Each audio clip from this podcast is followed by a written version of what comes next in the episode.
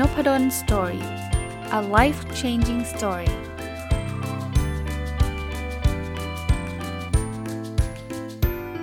ดีครับยิน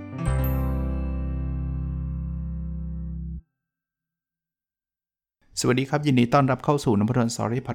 รับก็วันนี้เกิดอะไรขึ้นไม่รู้นะผมอัด podcast ไปประมาณ4นาทีแล้วอยู่ดีๆก็หยุดมันต้องหยุดไปเพราะว่ามันมีอะไรมา interrupt นะพอหยุดไปเสร็จปุ๊บผมกดอัดต่อเนี่ยปรากฏเสียงมันไม่เข้าเลยฮะมันไหนขออนุญาตเริ่มต้นแบบนี้ก่อนละกันนะจะเผื่อใครเป็น sound engineer หรือใครเป็นผู้เชี่ยวชาญทางด้านเครื่องเสียงต่างๆจะช่วยแนะนำผมได้นะผมมีหูฟังนะต่อกับไมค์นะครับแล้วก็ต่อคือเซตติ้งเหมือนเดิมทุกอย่างนะฮะแล้วตอนอัดมา4นาทีแรกก็ไม่มีปัญหาใดๆเลยนะครับแต่หลังจากนั้นเนี่ยมันกลายเป็นแบบเส้นแบบแฟลตเลยอ่ะผมใช้โปรแกรม Audacity นะแล้วก็ไปกดดูไมค์กดอะไรก็วุ่นวายมากเลยแล้วตอนหลังๆก็ทำไม่ได้นะตอนนี้เนี่ยผมฟังเสียงผมจากหูฟังไม่ได้แต่ยังดีที่เสียงมันกลับมานะผมก็ไปกดให้มันเป็น default setting อ่ะนะเดาว่าเสียงน่าจะกลับมาแต่ถ้าเกิดเสียงมันไม่เหมือนเดิมต้องขออภัยด้วยแล้วกันนะครับก็เริ่มต้นเลยนะครับบ่นไว้ก่อนเพราะว่าตอนนี้ไม่รู้ทำไงนะปกติเวลาอัดพอดแคสต์เนี่ยจะได้ยินเสียงตัวเองผ่านหูฟังตอนนี้ไม่ได้ยินนะครับวันนี้จะเอาหนังสือที่ชื่อว่า The Wise Soft Life ของอาจารย์ณัฐวุฒิเผ่าทวีนะครับที่เป็นหนังสือเล่มล่าสุดของอาจารย์มารีวิวนะผมเป็นแฟนคลับหนังสืออาจารย์ณัฐวุฒินะครับก็อ่านมาทุกเล่มที่อาจารย์เขียนรวมทั้งภาษาอังกฤษด้วยนะฮะเล่มนี้ก็ไม่พลาดนะเพียงแต่เล่มนี้เนี่ยสั่งไปใช้เวลานานพอสมควรเลยกว่าที่จะได้รับมานะครับไม่แน่ใจว่าติดขัดตรงไหนเดาว่าน่าจะเป็นช่วงเวลาสัปดาห์หนังสือนะครับก็ทางสำนักพิมพ์ก็อาจจะมีดีมานด์หรือมีออเดอร์เข้ามาเยอะนะครับเอาล่ะครับเราเริ่มกันเลยนะครับบทแรกที่อาจารย์เขียนคือความโชคดีมีจริงไหมนะครับคือคนเราส่วนใหญ่เนี่ยชอบคิดว่าโชคเนี่ยมันเป็นแรนดอมก็คือคือมันคอนโทรลไม่ได้หรอกมันควบคุมไม่ได้ทุกคนมีโอกาสจะโชคดีพอๆกันนะครับแต่อาจารย์ณัฐวุฒิในหนังสือเล่มนี้เนี่ยก็เอางานวิจัยมาพิสูจน์ว่ามันไม่จริงนะงานวิจัยอันแรกนะที่พบนะครับเป็นแฟกต์อันที่1 นะครับเป็นข้อเท็จจริงอันที่1ก็คือว่าคนที่มีฐานะดีหน้าตาดีและมีชื่อเสียงในสังคมเนี่ยมักจะโชคดีกว่าคนอื่นอันนี้ก็น่าสนใจนะครับจริงๆผมว่าปฏิเสธไม่ได้เลยนะครับเอาตรงๆนะเอาเรื่องฐานะก่อนนะคนฐานะดีเนี่ยมันก็ดูมีความน่าเชื่อถือเพราะฉะนั้นเนี่ยหลายๆครั้งเนี่ยสมมุติว่าเราอยากจะร่วมหุ้นกับใครหรือว่าอยากจะให้โอกาสใครมาทำธุรกิจกับเราเนี่ยส่วนใหญ่ก็จะต้องมองว่าไอ้นี่มันไม่ใช่แบบจะเจ๊งแบบไม่มีเงินใช้ใช่ไหมส่วนใหญ่เขาก็กลัวไงว่าเงินเขาจะหายเพราะฉะนั้นเขาก็จะไปหาคนที่พอมีพอกินหรือว่ามีเงินพอประมาณเพราะฉะนั้นคนกลุ่มนี้ก็จะได้รับโอกาสเยอะกว่าคนที่ฐานะไม่ดีถูกไหมฮะหรือหน้าตานี้ปฏิเสธไม่ได้เหมือนกันบางคนบอกโอ๊ยมันไม่แฟร์เสียอาจารย์ก็ไม่แฟร์ก็ต้องยอมรับครับโลกเราเป็นแบบนี้นะเราเจอคนหน้าตาหล่อหน้าตาสวยเนี่ยมีโอกาสนะที่เราจะให้โอกาสคนเหล่านั้นเนี่ยเยอะกว่าคนหน้าตาธรรมดาใช่ป่ะนะครับซึ่งจริงๆถามว่าแฟร์ไหมไม่แฟร์แต่ว่าโลกเราต้องยอมรับเป็นแบบนี้จริงๆนะครับแฟกต์อันที่2นะครับหรือข้อเท็จจริงอันที่2ที่อาจารย์ณัฐวุฒิเขียนไว้ในหนังสือเล่มนี้คือคนที่มีคุณสมบัติคล้ายๆกันเนี่ยคือคนหน้าตาพอๆกันฐานะพอๆกันเนี่ยการกระจายของโชคจะเป็นแบบสุ่มก็คืออันนี้แล้วแต่ละได้รับโอกาสพอๆกันแต่อัตราการเก็บเกี่ยวโชคของแต่ละคนจะไม่เท่ากันอันนี้ผมก็ชอบนะเพราะว่าสมมุติว่าหน้าตาพอๆกันฐานะพอๆกันไปหาคนแรกบอกให้ทำงานนี้คนแรกอาจจะไม่เอาเพราะว่าด้วยเหตุผลใดก็ตามขี้เกียจทำหรือเบื่อแต่คนที่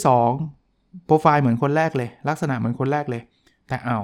พอคน2ทำเนี่ยเขาเรียกอาจารย์ณัฐวุฒิใช้คำว่าอัตราเก็บเกี่ยวโชคพอเขาทำเนี่ยเขาก็อาจจะมีประสบการณ์เขาอาจจะเจอคนนั้นคนนี้แล้วพอเจอคนเยอะขึ้นใช่ไหมคนที่เขาเจอก็ชวนกันไปทำอะไรดีไปทำงานต่อแล้วสุดท้ายก็อาจจะประสบความสำเร็จซึ่งคนแรกอาจจะมาบ่นว่าโอ้คนนั้นโชคดีจังเลยมีคนชวนไปทำงานแต่เขาโชคดีเพราะเขาเก็บเกี่ยวโอกาสไงเก็บเกี่ยวโชคไงนะเพราะนั้นโชคไม่ได้แปลว่าแรนดอมอย่างเดียวนะครับบางส่วนแรนดอมใช่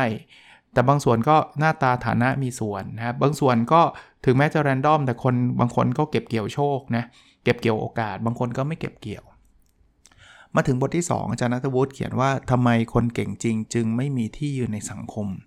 อาจารย์เล่าถึงเรื่องของตลาดรถมือสองนะครับว่าตลาดนี้เป็นตลาดที่ information หรือข้อมูลมันไม่เท่ากันคือคนซื้อเนี่ยส่วนใหญ่ไม่ค่อยมีข้อมูลเท่ากับคนขายเนี่ยอาจจะย้อมแมวขายจะรู้ว่ารถตัวเองมันมีปัญหาหรือไม่มีนะครับแต่คนซื้อไม่รู้ใช่ไหมอาจารย์ณัฐวุฒิเล่าให้ฟังว่าสมมุติว่าเรียกว่ารสที่ดีว่าพีชแล้วกันนะครับเป็นลูกพีชเป็นผลไม้แบบหนึ่งกับรสที่ไม่ดีเนี่ยอาจารย์ณัฐวุฒิใช้คำว่าเลมอนหรือมะนาวนะเนื่องจากคนซื้อเนี่ยมีข้อมูลน้อยกว่าคนขายนะครับคนซื้อก็เลยใช้ค่าเฉลี่ยในการตัดสินใจผมยกตัวอย่างนะครับสมมุติว่ารสที่ดีเนี่ยราคา 100,000 บาทรสที่ไม่ดีราคา 50,000 บาทเพราะนั้นเนี่ยเขาไม่รู้อะไรดีไม่ดีใช่ไหมถ้ารู้ก็จะรู้เลยว่ารถอันนี้ต้องราคา 100,000 รถอันนี้ต้องราคา 50,000 แต่เนื่องจากไม่รู้ก็เอาค่าเฉลี่ยแล้วกันแปลว่ารถมือสองน่าจะราคาประมาณ 75,000 นะครับเฉลี่ยระหว่าง 100,000 กับ 50,000 คราวนี้ถ้าเกิดระวังราคารถแล้วคนซื้อยินดีที่จะซื้อที่ราคา 75,000 เนื่องจากเขาไม่รู้เนี่ยก็กลายเป็นว่ารถไม่ดีขายได้ดีกว่าที่ควรจะเป็นใช่ไหมรถไม่ดีราคา 50,000 แต่ขายได้ 75,000แต่รถดีกับขายได้น้อยกว่าที่ควรจะเป็นทั้งๆที่รถอันนี้คุณภาพมันดีควรจะขายได้ 100,000 แต่ขายได้ 75,000 สิ่งที่เกิดขึ้นถัดมาคือคนที่มีรถดีๆก็จะไม่เข้ามาในตลาดรถมือสองแบบนี้เพราะว่าเขาขายได้น้อยกว่าที่ควรจะขายเพราะนั้นรถดีๆก็จะออกจากตลาดรถมือสองมากขึ้นเรื่อยๆก็ทำให้ตลาดรถมือสองเนี่ยมันก็แย่ลงเรื่อยๆเพราะว่ามันจะมีแต่รถไม่ดีเข้ามาขายอาจารย์ณัฐวุฒิเปรียบเทียบกับตลาดของผู้เชี่ยวชาญครับเพราะว่าผู้เชี่ยวชาญหรือไม่เชี่ยวชาญเนี่ยคนซื้อเนี่ยดูได้ยากกว่าคนขายคือเราพูดตรงๆว่าเราดูไม่ออกครับว่าคนไหนตัวจริงคนไหนตัวปลอมแต่ผู้เชี่ยวชาญเนี่ยคนที่เข้ามาในตลาดเนี่ยเขารู้ตัวเองครับว่าเขารู้จริงหรือจริงๆโม้นะตัวเองก็รู้แหละว่าตัวเองไม่รู้นะเพราะฉะนั้นเนี่ยสิ่งที่จะเกิดขึ้นก็อาจจะเป็นเหมือนตลาดรถมือสองคือว่าพอเรารู้ว่าโอ้โหคุณภาพกว่าเราจะได้ข้อมูลนี้มาเล่าให้คนอื่นฟังเนี่ยมันเป็นผู้เชี่ยวชาญตัวจริงกันพูดง่ายๆสมมุติว่าอัตราค่าจ้างชั่วโมงละ 10,000 แต่ตัวปลอมเนี่ยจริงๆเนี่ยควรจะชั่วโมงละ 1,000 นะแต่เนื่องจากไม่รู้ตัวจริงตัวปลอมอัตราค่าจ้างมันเลยกลายเป็นหาร2อ่ะเป็นค่าเฉลี่ยของอุตสาหกรรมเหมือนรถมือ2เมื่อกี้ครับมันก็เลยเป็นประมาณ 5,500 พอเกิดอะไรขึ้นพอ 5,500 เนี่ยตัวจริงก็ไม่อยากจะมาละเพราะว่าเขารู้สึกว่าโหกว่าเขาจะสอนได้ระดับนี้แบบนี้เนี่ยเขาต้องทุ่มทุนไปมหาศาลนะแต่เขาได้ค่าจ้างแค่นี้เองในขณะที่คนที่แบบมั่วๆมาเอาสไลด์ของคนอื่นมาโปะมาปะๆต่อๆกันเนี่ยจริงๆเขาควรจะได้ 1,000 เดียวอ่ะแต่เขาได้ 5,500 เขาก็ชอบใจเลยนั้นคนที่เก่งจริงก็จะออกจากตลาดนี้ไปเรื่อยๆนะครับก็จะเหลือแต่คนที่ไม่เก่งนะครับอาจารย์ณัฐวุฒิก็เล่าให้ฟังว่าเนี่ยแหละเหตุผลที่คนเก่งไม่มีที่ยืนก็คือเขาไม่อยากจะเข้ามาในตลาดแบบนี้นะครับอีกเรื่องนึงที่ผมประทับใจคืออาจารย์ณัฐวุฒิตั้งชื่อเรื่องว่าทำไมคนไทยจึงชอบอวดคำนำหน้าชื่อนะอาจารย์เล่าให้ฟังว่าตอนสมัยอาจารย์อยู่ที่อังกฤษแล้วมีแฟนแล้วก็พ่อแฟนตอนนั้นนะครับเป็นคนอังกฤษนะครับไม่ใช่ปัจจุบันนะแต่ว่าอาจารย์เล่าให้ฟังว่าตอนนั้นเป็นคนอังกฤษเนี่ยเป็นคนสกอตแลนด์ขอโทษทีเป็นคนสกอตแลนด์เขาก็ให้เรียกชื่อว่าเอียนนะคือคุณเอียนเนี่ยแต่จริงๆแล้วคุณพ่อนี่เขาจบแบบเป็นด็อกเตอร์เลยนะเป็นผู้เชี่ยวชาญทำงานไฟเซอร์ที่ตอนนี้เราก็รู้จักนะเป็นบริษัทยาระดับโลกอะไรเงี้ยแต่เขาบอกว่าเขาไม่อยากให้ใครเรียกว่าด็อกเตอร์นะครับแต่อาจารย์เล่าให้ฟังว่าในประเทศไทยเนี่ยคนชอบตั้งชื่อตัวเองแบบเอาชื่อด็อกเตอร์มาแปะหน้าชื่อตัวเองเลยนะครับสิ่งที่เขาพบคืออย่างนี้ครับอาจารย์บอกว่าถ้าเกิดที่ไหนเนี่ยมันมีความเหลื่อมล้ำสูงประเทศไทยคือหนึ่งในนั้นนะซึ่งมีสถิติบอกมาเนี่ยที่นั้นเนี่ยคนชอบที่จะมีไทเทิลแบบนี้มีด็อกเตอร์มีอะไรแบบนี้ใส่เข้าไปนะครับอันนั้นเป็นเนเจอร์เพราะว่ายิ่งเหลื่อมล้ำสูงเนี่ยเราต้องการที่จะเปรียบเทียบนะครับเปรียบเทียบแล้วก็รู้สึกดีนะการศึกษาตำแหน่งเนี่ยจะส่งผลมากถ้าเหลื่อมล้ำต่ำก็แปลว่าทุกคนเท่าๆกันอย่างอังกฤษเนี่ยเหลื่อมล้ำต่ำกว่าประเทศเรานะเขาก็จะไม่ชอบโชว์อะไรแบบนี้มาดูอันถัดไปนะครับบทถัดไปท่านอาจารย์เล่าให้ฟังถึงวิธีการโน้มน้าวใจคนง่ายๆฉบับพฤติกรรมศาสตร์เนี่ยมีหลายกลยุทธ์นะกลยุทธ์แรกที่อาจารย์แนะนำคือกลยุทธ์การเปรียบเทียบ compare and contrast นะครับมีตัวอย่างง่ายๆอันหนึ่งครับสมมุติว่าเราบอกว่าสมมุติผมจะขายของนะผมบอกโซฟาตัวนี้ 30,000แต่มาบอกอุ๊ยขอโทษทีครับขอโทษทีผมพูดผิดไปจริงๆมัน 20,000 เราจะรู้สึกว่าโซฟาตัวนี้ถูกลงเลยแต่ถ้าเกิดแบบเอาบอกใหม่โซฟาตัวเดียวนะตัวเดิมเลยนะผมบอกว่าโซฟาตัวนี้ 10,000 แต่เอ้ยโทษทีจริงๆมัน 20,000 ครับโอ้โหทำไมมันแพงงี้เห็นภาพไหมจริงๆโซฟาแบบเดียวกันแต่ว่า reference frame เนี่ยมันจะต่างกันอันที่2นี่ผมจำได้อาจารย์เขียนไว้ใน Facebook แล้วผมตามอ่านอยู่นะครับวิธีการตอบรับคำขอบคุณที่ทำให้รู้อีกฝ่ายรู้สึกดีกว่าเดิมสมมุติว่าเราไปช่วยอะไรใครเขานะแล้วเขาขอบคุณเราเนี่ยคนหลายๆคนชอบตอบแบบนี้ผมไม่เป็นไรนิดเดียวเองเฮ้ยเรื่องจิ๊บจ้อยผมทำอย่างนี้เป็นประจำอยู่แล้วหรือไม่ต้องขอบคุณหรอกมันเป็นหน้าที่ของผมอะไรเงี้ยเขาบอกตอบแบบนี้คนฟังรู้สึกไม่ดีนะรู้สึกว่าอ๋อที่ทำนี่เป็นเพราะหน้าที่เองนะครับวิธีการขอบคุณที่ดีนะครับคือบอกว่าเราทำเฉพาะเขาอะเช่นเวลาเขาขอบคุณเราเขาบอกว่าก็คุณเป็นคนลูกค้าคนสำคัญที่สุดคนหนึ่งอะเราถึงอยากที่จะช่วยคุณนะหรือคุณเป็น long term partner นะคุณทำธุรกิจกับเรามาตั้งนานเนี่ยเราถึงอยากที่จะช่วยคุณอย่างนี้แปลว่าเขาจะรู้สึกว่าเขาเป็น special one เขาเป็นคนที่สำคัญนะหรือถ้าเป็นคนใกล้ชิดอยู่แล้วนะครับเราจะบอกเลยบอกว่าเฮ้ยที่ทำให้นี่เฉพาะยูนะเว้ยคนอื่นไม่ทำให้นะเว้ยนะครับหรือพูดแม้กระทั่งแบบนี้นะครับผมต่างหากที่ต้องขอบคุณที่ให้ผมมาช่วยนะขอบคุณเช่นเดียวกันพูดแบบนี้การขอบคุณอย่างนี้จะดีกว่าการปัดไปว่าเอ้ยไม่เป็นไรนิดเดียวหน้าที่ผมนะครับก็ผมว่าเป็นอะไรที่น่าสนใจนะอีกอันนึงที่อาจารย์แนะนำนะครับเป็นการให้เหตุผลเพิ่มเพื่อโอกาสสำเร็จของคำร้องขอที่มากขึ้น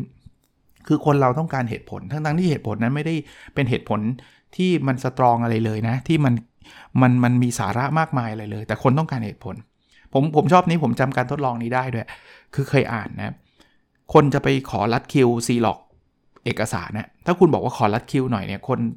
อาจจะมีคนให้นะแต่ไม่เยอะแต่ถ้าเกิดบอกว่าขอรัดคิวหน่อยเพราะผมรีบคนจะให้เยอะกว่าเยอะเลยจริงๆไอ้ขอรัดคิวมันก็ตอบแปลว่าต้องรีบถูกไหม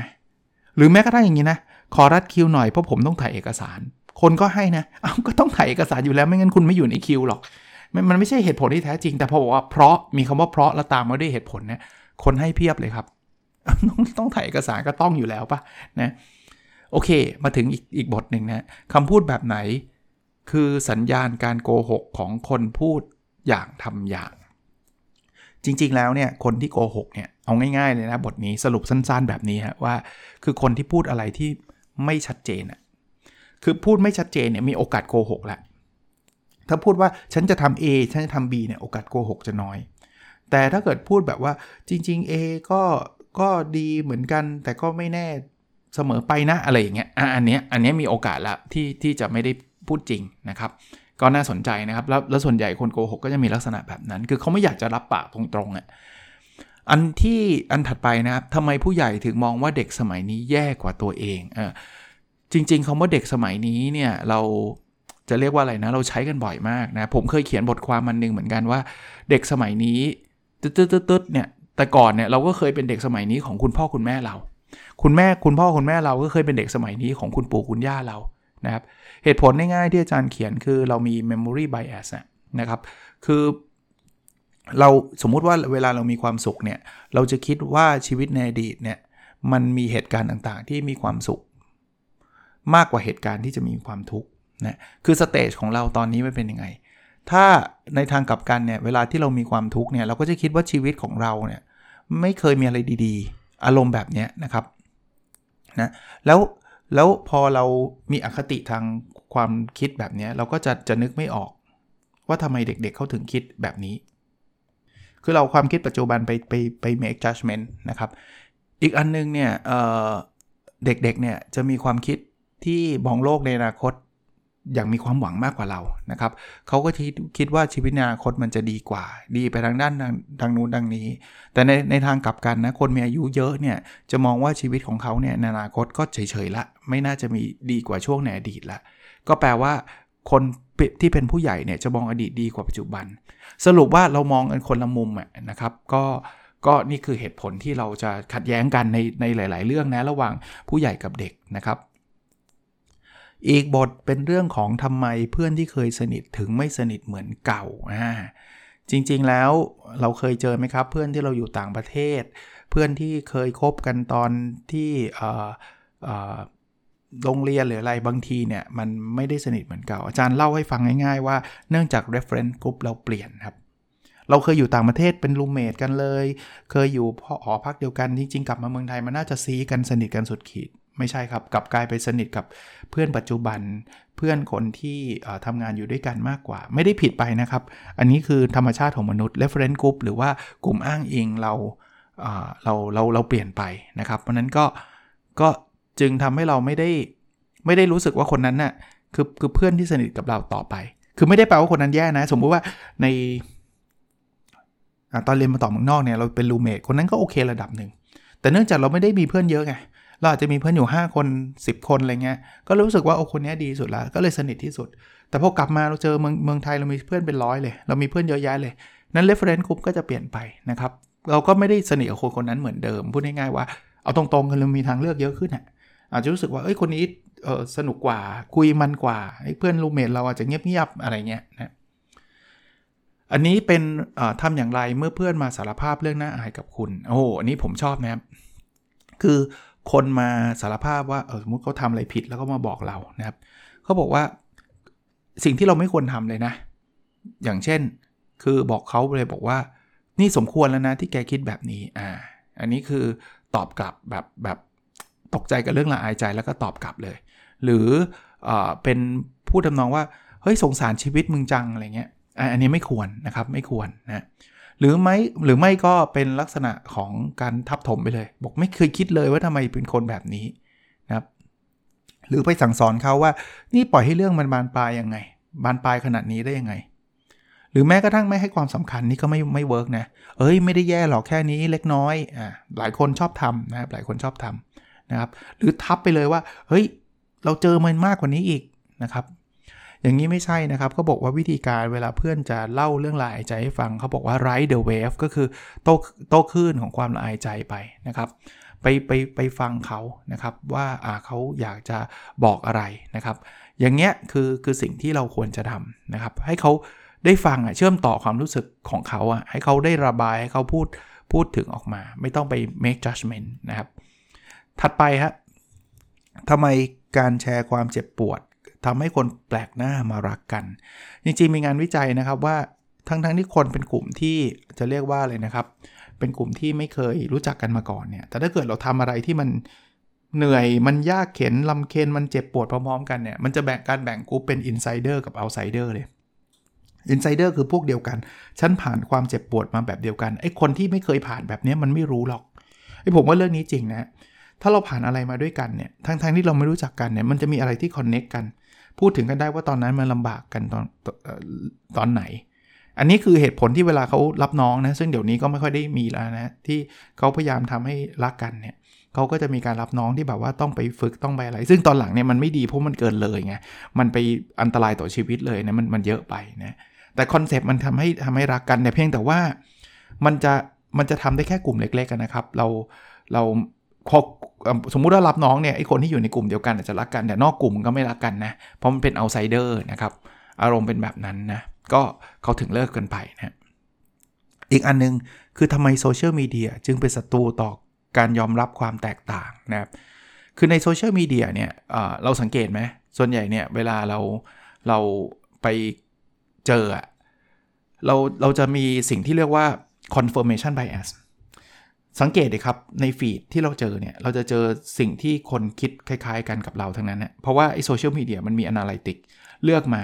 สมมุติผมชอบฟุตบอลใช่ไหมผมชอบทีมแมนยูแมนเชสเตอร์ยูไนเต็ดเนี่ย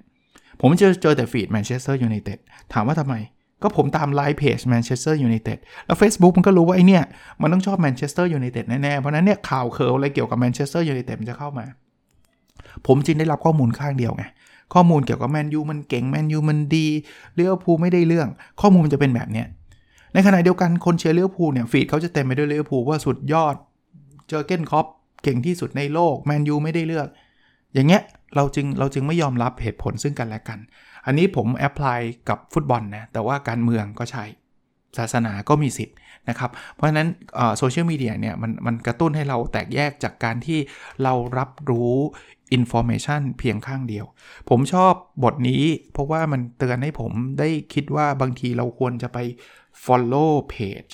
ที่ตรงข้ามบ้างเดี๋ยวจะไปคลิก follow เลี้ยวผูบ้างนะว่าเขาพูดอะไรกันนะหรือใครมีความคิดเห็นทางการเมืองเนี่ย ถ้าเราลองไป follow แต่ follow เนี่ยไม่ใช่ว่าจะไปเปิดวอลนะเปิดวอลคือไปทะเลาะอย่างเดียวนะคือลองไปดูความคิดเห็นของเขาบ้างว่าเขามีมุมคิดแบบไหนยังไงนะ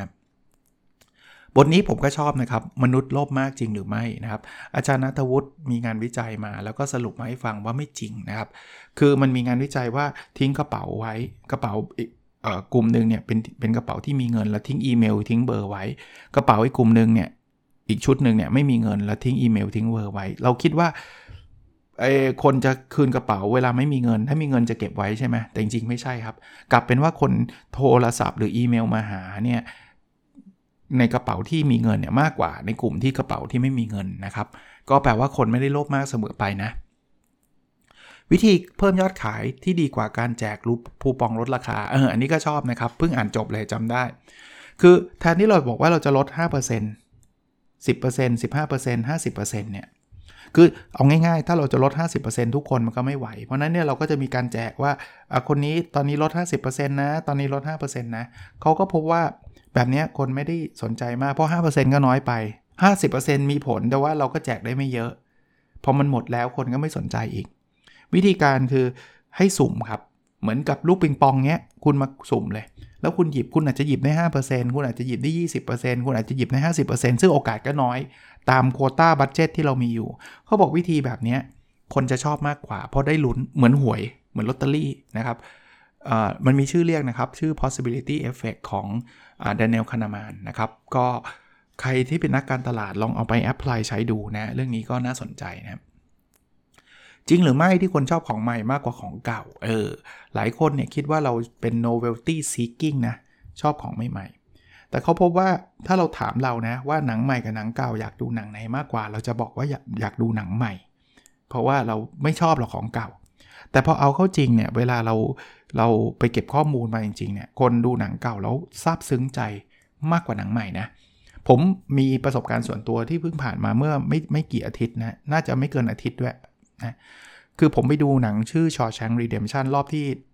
โหรอบที่เท่าไหร่ไม่รู้ว่ารอบหลายรอบเลยคือดูแล้วก็ยังประทับใจเหมือนเดิมนะแล้วดูจนจบเหมือนเดิมทั้งที่รู้หมดแล้วนะว่าเรื่องราวมันเป็นยังไงเนี่ยแหละอาจารย์เขาเล่าให้ฟังว่าเพราะว่าหนังเก่าเนี่ยเรา fill the gap ได้คือเรามีความเข้าใจ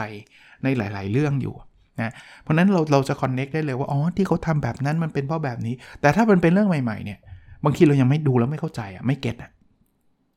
ผมว่าคล้ายๆกับการอ่านหนังสือเหมือนกันนะบางทีหนังสือบางเล่มเนี่ยรอบ2เนี่ยสนุกกว่ารอบแรกนะผมถึงแม้ว่าผมอาจจะไม่ได้อ่านหนังสือรอบ2บ่อยมากนักแต่ยืนยันว่าหลายเล่มที่ผมมารู้เรื่องจริงๆเนี่ยคือการอ่านรอบ2คือแบบอินจริงๆเนี่ยมาเป็นการอ่านรอบ2นะครับถัดไปคือทำไมคนเราจึงกลัวการลาออกจากงานที่เกลียดผมชอบอันนี้นะครับเพราะว่าคนเนี่ยบ่นกันเยอะมากเลยเบื่องานเบื่อหัวหน้าซึ่งบ่นแบบเนี้ยถ้าเราจะแบบลุยกับเขาเราบอกก็ลาออกสิวะถ้าเบื่อจะไม่ลาออกแหละคือถ้าเขาลาออกได้เขาลาออกไปแล้วอาจารย์มาวิเคราะห์ให้ฟังครับบอกว่าที่เรารู้แต่เราทำไม่ได้เพราะข้อแรกเนี่ยความกลัวที่เรามีต่อความไม่แน่นอนในอนาคตคือออกมาแล้วยังไงอะตกงานแล้วยังไงอะเราจะไม่มีความสุขหรือเปล่านะครับความกลัวต่อการเปลี่ยนใจจากสิ่งที่เราเลือกไปแล้วในอดีตนะครับก็กลัวว่าเราจะผิดพลาดนะครับเลือกที่จะลาออกมาแล้ว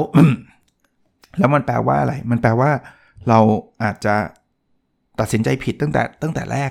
คือเรามี loss aversion นะสมมุติว่าเราทำงานอยู่เนี่ยแล้วเราไปลาออกก็แปลว่าบุคุณอยู่ที่นี่มา10ปีเนี่ยคุณตัดสินใจผิดนะสิหรือความกลัวที่เสียดายต้นทุนต่างๆนานาที่เราลงทุนในอดีตนะอาจจะทุ่มเทไปตั้งเยอะแล้วกลัวเสียดายว่าไอ้ที่ทุ่มเทไปเนี่ยเดี๋ยวเนี่ยลาออกก็จบเลยนะครับเนี่ยคือความกลัวเหล่านี้แหละที่จะหยุดยั้งให้เราลาออกนะครับก็ต้องลดความกลัวพวกนี้ลงนะครับเราถึงจะทำได้นะครับถัดไปนะครับรับมืออย่างไรในวันที่หน้าที่การงานทอดทิ้งเรานะครับคือเวลาเราอาจจะไม่ได้เก่งเหมือนเดิมละเราไม่ได้ดีเหมือนเดิมละนะเราจะทำยังไงเขาบอกว่ามีเคสเยอะแยะนะครับแม้กระทั่งนักเศรษฐศาสตร์จากมหาวิทยาลัยฮาร์วาร์ดเนี่ยไม่ได้โนเบลไพรส์ก็มีความเศร้าซึมเศร้าตัดสินใจฆ่าตัวตายอะไรเงี้ยมนุษย์เป็นแบบนี้นะครับคราวนี้มีคำแนะนำจาก Harvey Nash disease นะครับเป็นนักเศรษฐศาสตร์และอาจารย์มหาวิทยาลัย Princeton นะครับบอกแบบนี้ครับบอกว่าเวลาอายุเรามากขึ้นเนี่ยเราอาจจะต้องลดการแข่งขันลงนะผมชอบอันนี้เนาะเช่นอาจารย์ท่านนี้เนี่ยท่านก็จะลดงานวิจัยลงเพราะว่างานวิจัยเนี่ยมันเครียดแล้วมีการแข่งขันสูงนะแต่มันเป็น high risk high return น่ะคือได้ตีพิมพ์ดีมันก็ได้อะไรหลายๆอย่างเขาก็เริ่มแบบชะลอครับคือเริ่มที่จะใช้เวลาในการสอนซึ่งความเครียดลดลงนะผลตอบแทนเงินตำแหน่งอาจจะไม่เท่ากับวิจัยนะครับแต่มันก็ทำให้เขาได้ทำอะไรที่ meaningful มากขึ้นได้ช่วยเหลือคนมากขึ้นนะครับหรือไปดื่มไวน์ไปใช้ชีวิตที่สบายๆยอมรับเงินเดือนที่น้อยลงคือผมว่าผมไม่รู้นะครับถ้าตอนนี้คนฟังเป็นอายุน้อยๆก็อาจจะ go on ไปก่อนไปลุยเต็มที่แต่วันหนึ่งที่อายุเริ่มเยอะๆเนี่ยก็อาจจะชิฟต์ตัวเองมาทำอะไรหลายๆอย่างแบบนี้ไอ้พวกนี้มันคือเขาถึงบอกว่าคนเราถึงมี midlife crisis ไงนะเพราะมันถึงจุดที่แบบเรากำลังจะโดนขึ้นลูกหลังแซงเราแล้วอะผมนึกถึงนักกีฬาเหมือนกันนักกีฬาที่แบบว่าเป็นโหศูนย์หน้าอันดับหนึ่งตอนนั้นยิงแหลกลานอะไรเงี้ยพอเขาอายุ30ขึ้นเนี่ยนักกีฬาฟุตบอลนะ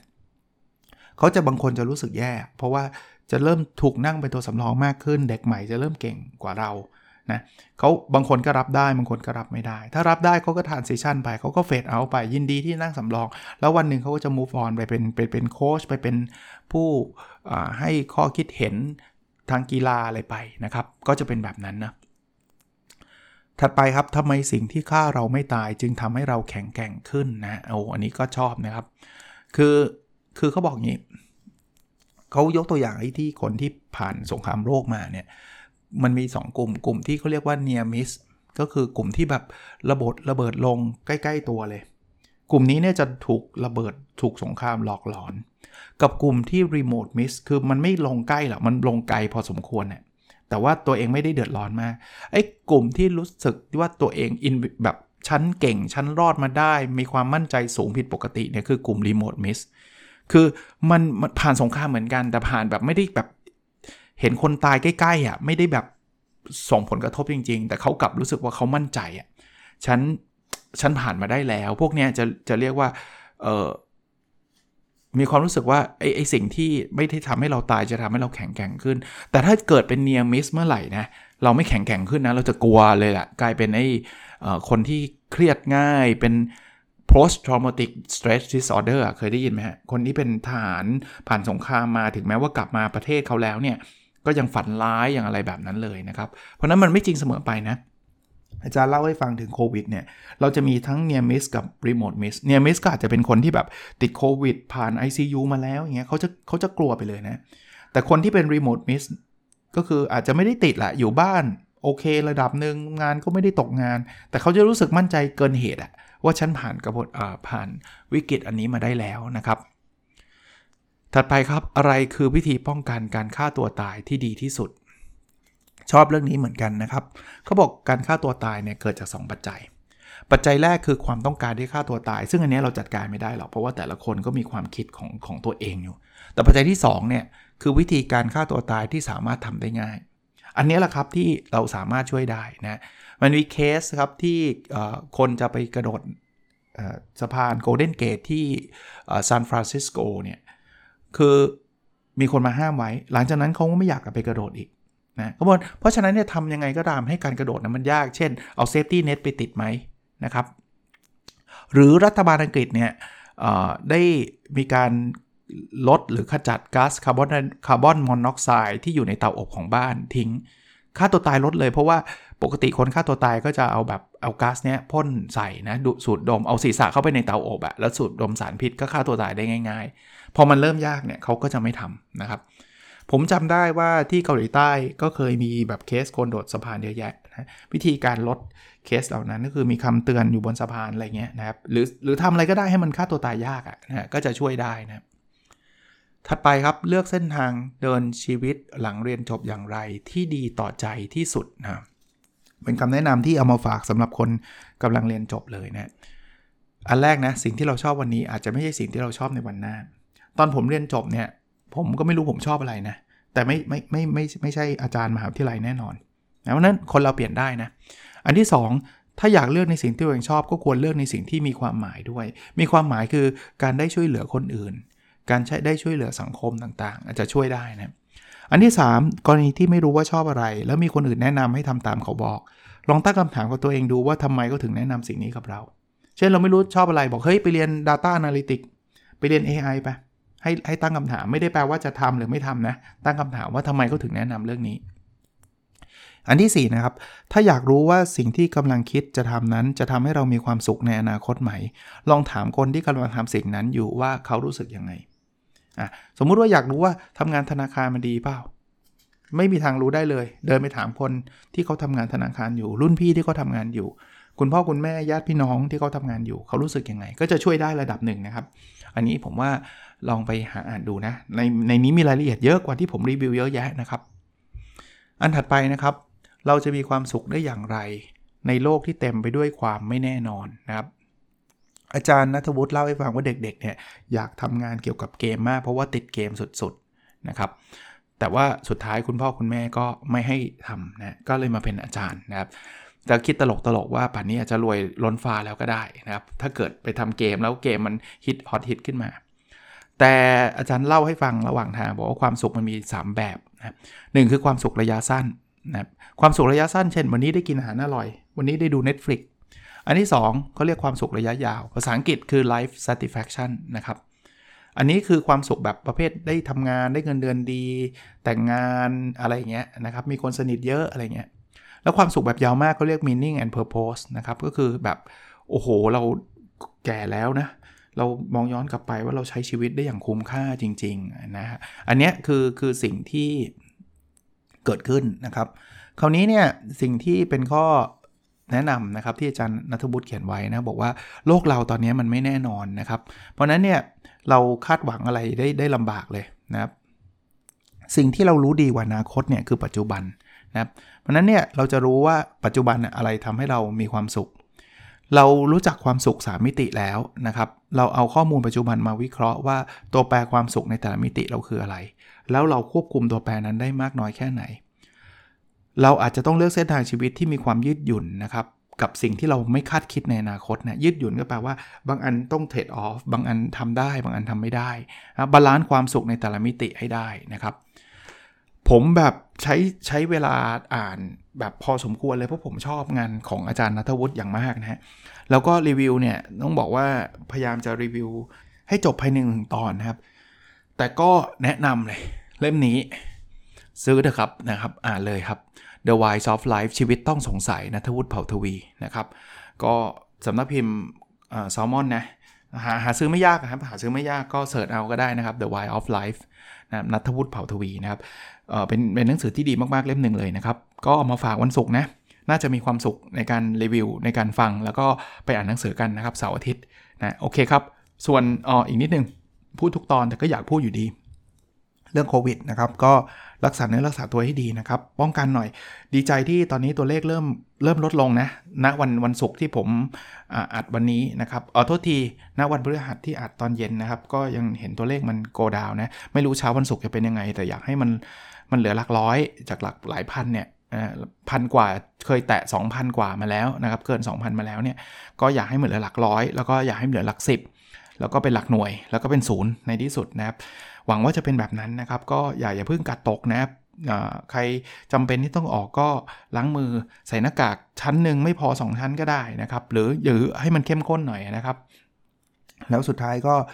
ถ้าไม่จำเป็นก็อย่าออกโซเชียลดิสแทนซ์ให้มากที่สุดนะครับลดสิ่งเหล่านั้นนะครับเป็นกำลังใจให้และขอให้ทุกคนผ่านพ้นทุกอย่างไปได้ด้วยดีนะครับแล้วเราพบกันในตอนถัดไปครับสวัสดีครับ